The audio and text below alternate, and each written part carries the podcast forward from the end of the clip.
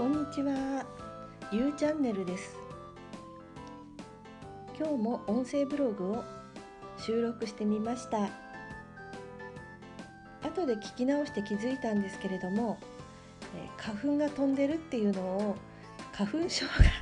飛んでるって間違って言っています。まあ、お聞き苦しい点を、えーご容赦願います。ではよろしくお願いいたします。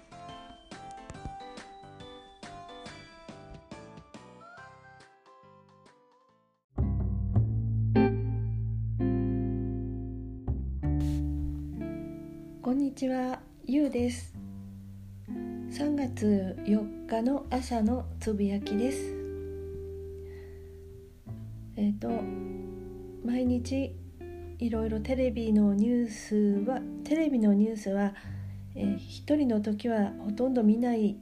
ようにしています。こう意図的に見ないようにしているというよりは見ると気分がやっぱり悪くなるのでもう本当にあのテレビを見ない生活を選ぶことは私に最近の私はとても簡単です。えーもう本当にこういろいろな出来事や特に最近はコロナ新型コロナウイルスといって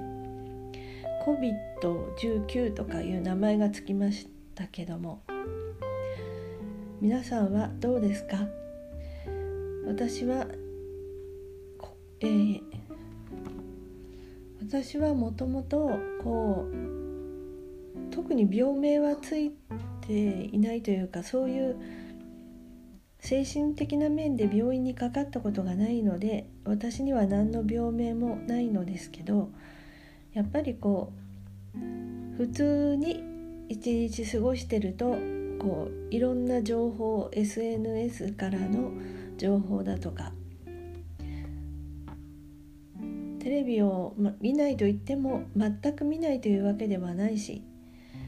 夫婦でいる時間は夫がテレビが大好きだから必然的にこうテレビのニュースもいろいろ目から耳からこう入ってきます。のことはちょっとどなどこどこの誰が言っていた内容かちょっと記憶してないんですけれども毎日こう寝る前にお風呂に入るようにえ心の入浴も大事だっていうことをそれ多分ツイッターで誰かが言ってたんでしょうかね。毎日こうお風呂に入ってこう肉体的にはこうリフレッシュできるように心も寝る前にリフレッシュが必要じゃないですかってことなんでしょうね。私はその心の、えー心のお風呂入浴ということで、えーまあ一日の中で確実に何かこう紙に書き出しをするっていうのはやっぱり夜寝る前が多いです。と一時期ハッピーターンノートっていうノートを、うん、書いていた時期もあったのですがブログにもそれは書きましたでもあのあまり長く続かなかったので、えーこの2020年に入ってからちょっと心に残ったのはやっぱりこううん自分の軸に戻るっていうことなんですよね。特に2020年は、えー自分のこう内側と外側っていうふうに分けて考えてみたら外側が本当に目まぐるしくいろんなニュースだとかこう物事のスピードがものすごく速い速いので気が付くともう本当にこう自分がもういろんな出来事や情報に振り回されて自分を見失っているってことも私の場合多いですね。ですから必ず夜寝る前には軸戻しをしています。どんな風にしているかというと,、えー、と B5 サイズのノートですね。ノートの1ページを縦にこう半分に折ってだから1行が普通のノートの1行の半分ですけれどもそれにたったこう4行4、5行ぐらい、まあ、だからその半分に折ったっていうのを入れなくても B5 サイズのノートであれば3行程度の文字でアウトプットしてそれを心の入浴と考えています。一日の中で例えばえー、こうテレビでトイレトイレットペーパーなど買いだめする人の行列を見て行列を見たっていう一日で一番こう覚えているインパクトのあった出来事などをまず1行目に書いて2行目にはそれで私はそれを見てどう思った？どう感じたっていうのを書いていきます。で最後の行にじゃあ私は今どうしたいっていうのを書いていくいきますねはいもうそれをするだけでこの自分軸というか自分の軸戻しができていてあのそれをやる前とやらないやったやる前後では全くこうほっとした感じが違う違うのでまあ最低限それだけはちょっとやるようにしているんですね。そこでまた私がかつて習った、えー、自己受容のノートノート術これはホッとするトレーニングでホッとレノート術というか以前、うん、一昨日あ以前前々回に、えー、おは紹介した、えー、小林真澄さんという方が、えー、自己需要というもののをベースにしてノート術を作ったんですけどそれがやっぱりこうそれをややることでますますホッとできるっていうことですよね。さっきの話に戻りますと1行目にインパクトのある出来事を書く。2行目に私がどう感じたどう思ったっていうことを書く。3行目でじゃあそれで私はどうしたいっていうことを書く。まあそれが本当に普通にこうお風呂に入ることですけどさらにお風呂に入った時にうーんなんだろうな。例えば本当にこう自分が本当にこうとびきりのバスソルトを見つけてそれを入れた時すごく気分が良くなる入浴時間を過ごせるというような。自分がそうやってちょっと頑張ってみる頑張ってみるって言ったらそういうふうな選択をすることがやっぱりそのホッとするトレーニングだったりするような気がします。だから産業のこの心の入浴の書き込みの他にですねやっぱりその自分がどう思ったかどう感じたかその後どうしたいっていうことを書いてるとこの自分のこのこの思考頭のこの周りにはいろんなネガティブな感情がなんか浮遊してるような感じがするんですよね。まるで本当にこう宇宙のゴミってよく言われる宇宙ゴミの問題など言われていますけれどもまあなんか本当にプカプカこういろんなネガティブ感情が浮いてるんですよね。なんかこう苦しいとか不安だよ怖いよとかやめてとかですね。ネガティブ感情もう無理に決まってるでしょうとかできないよ。私は私は応援されてて応援されない人だ。私は助けてもらえない人だとかですね。いろんなネガティブな感情だったりその思いや言葉がなんかプカプカ浮いてるようなだからそれをやっぱりその軸戻しをしている最中にいろいろネガティブな感情も見えてくるので結果としてやっぱり自己受容のノート術ホッとするトレーニングをや,、ま、ややると本当に私はその初級中級しかちょっとまだお勉強途中で止まってる感じなんですけども実際にそういうことをさらにプラスアルファアルファでやることで、えー、ほっとして眠る。そうするとその睡眠がまた違うですよね。睡眠がなんかこうほっとした状態で睡眠するのですごくいい質のいい睡眠が取れる。そうすると免疫力もアップする。ですからその病気にもこの自己防衛システムというか体の中の免疫力も上がるこれは本当に一石二鳥一石三鳥という具合にやっぱり寝る前の心の、えー、入浴タイムもこれからも大事にしていこうと思っていますがちょっとシェアさせていただきました。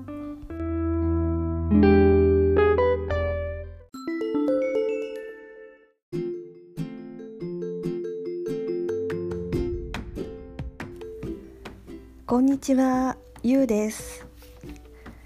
3月の6日今日は、えー、快晴で快晴ですが花粉症がかなり飛ぶみたいですよね。布団を干そ夫の布団を干そうかどうか、えー、迷っています、えー、明日から、えー、夫が9連休なんです。もともとこの3月は去年亡くなった義母と父の納骨をする予定でまああの休みをね元から取る予定だったんですがでもあの9連休だって聞いてびっくり しています。えー、それでまず思ったのは、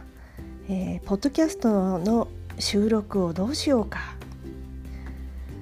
あの最近よく聞いている番組での方がこう平日毎日録音収録公開してる方はですね、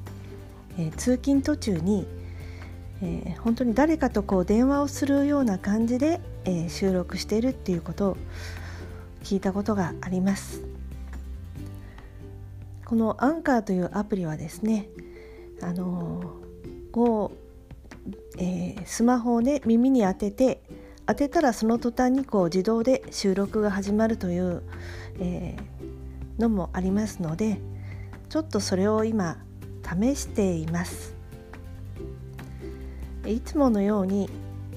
うん、最初に34分の簡単な瞑想をして、えー、紙に書き出したんですけれどもうんせっかくなので今日は久しぶりにあのしっかりと、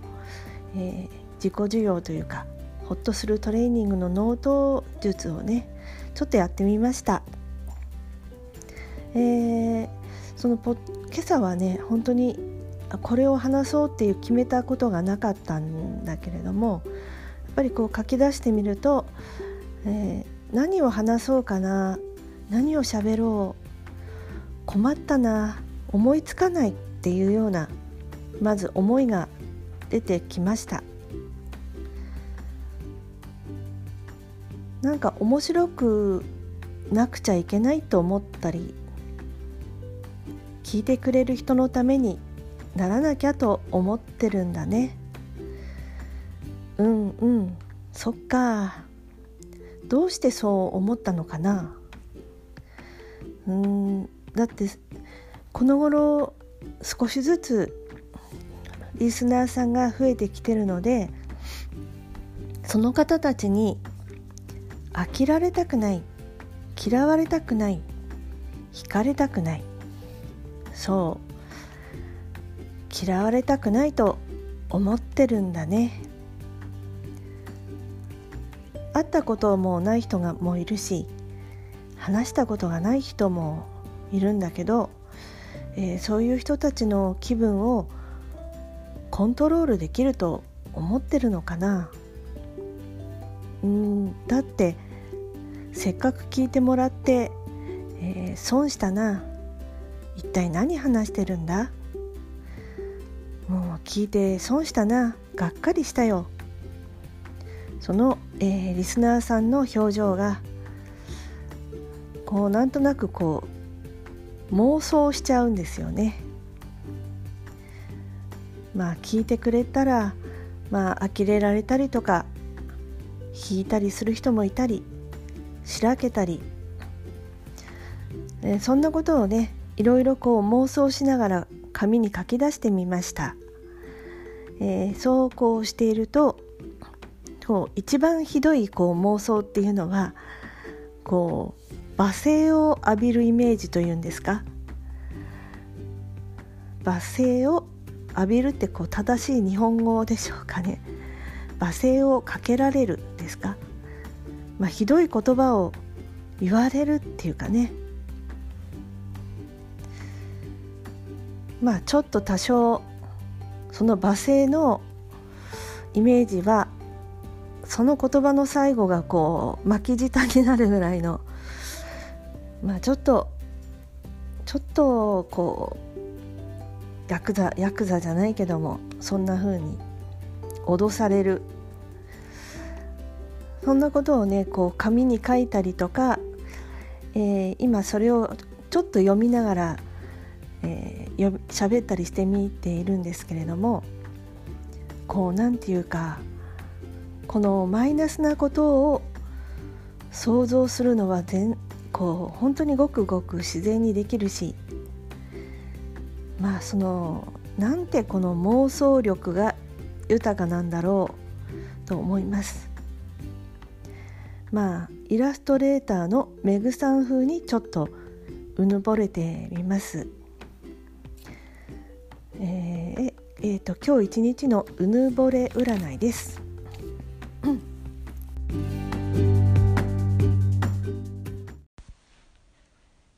えー、うぬぼれ占いですって言ってその後もずっと喋ってたんですけれどもあの聞き直したらあの消えて消えていたというかちゃんと録音できていませんでした。いやあのやっぱりこう受話器を耳に当てて喋ってそのうぬぼれ占いですって言った後でこの紙に書いたのを見た時にちょっと意識がねあのまあちょっとこの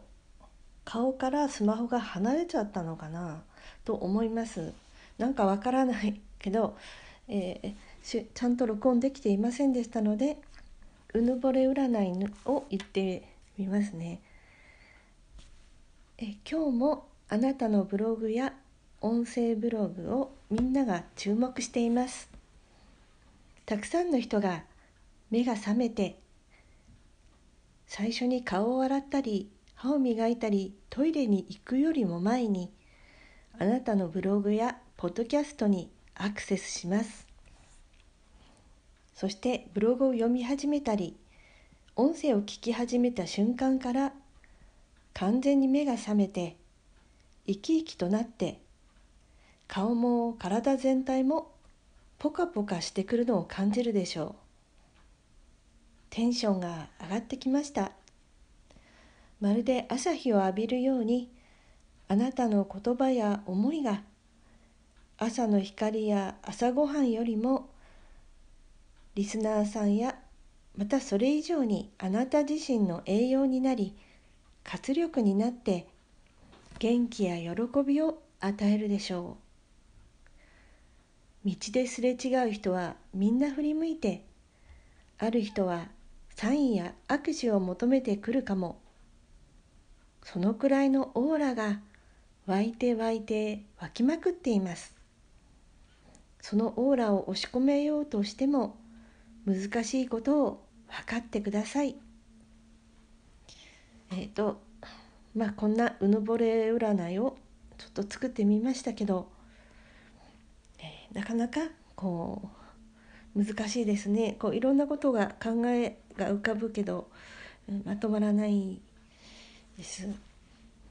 であのそんなこのうぬぼれ占いを作ってみてそれをこう読んでる途中で、えー、思い出した、えー、ものがあります。それはあの大阪にはあのユニバーサル・スタジオ・ジャパンっていうのがあるんですがまあ USJ と言ったり、えー、大阪の人はユニバって言ったりしますねマクドナルドをねマックというよりはマクドって言いますけどまあそのユニバーサル・スタジオに毎年家族で行ってる時がありました。一番のお気に入りはあの 4D シアターっていうのかな。あの 3D のように画面からこう飛び出してくる他にですね実際にこの何か匂いがしたりまたはこうしぶ水のしぶきが飛んできたりまたはこう椅子がガタンってこう動いたりすごくあのそういうシアターで、えー、セサミストリートがお気に入りだったんです。セサミストリートの中で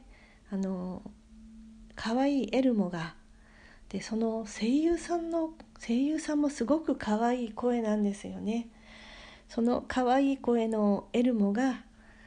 えー、決め台詞がありまして「イマジネーションだよ」っていうそのイマジネーションっていう言葉を何度も言っていました。本当にそのそれを見終わって外に出るとね私も子供娘もなんかそのエルモの真似をしたくなってイマジネーションだよイマジネーションが大事なんだよっていうのをねこうちょっとモノマネをしながら娘とこうテンションが上がってたのをちょっと夫はまああのまあ夫はそこに混ざれないですけどちょっとまあそんそんな家族の姿をちょっと思い出しました。ね本当にこう妄想あのまあネガティブな妄想は本当にこうなんていうかもうごごくごく自然にできてしまうんですけれども今日は本当に意識をしてその、まあ、エルモのねイマジネーションっていう本当にまあ素敵な想像っていうのを想像力を今日は一日ちょっと、まあ、発揮して、え、過ごしてみるって今日はまあこのポッドキャストで喋りながら、え、決めましたので今日はそのえー、素晴らしい想像力を使ってあの楽しい一日をまあ楽しい一日といっても今日、まあ、明日から9連休で 夫とずっと一緒だっていうことをね考えるの考えると、まあ、どんな風になってしまうんだろうっていう気持ちもありますけれども、まあ、それも後でノートで授業しながら、えー、一日を過ごしてみたいと思っています。聞いていただいてありがとうございました。素敵な一日をお過ごしください。じゃあまたね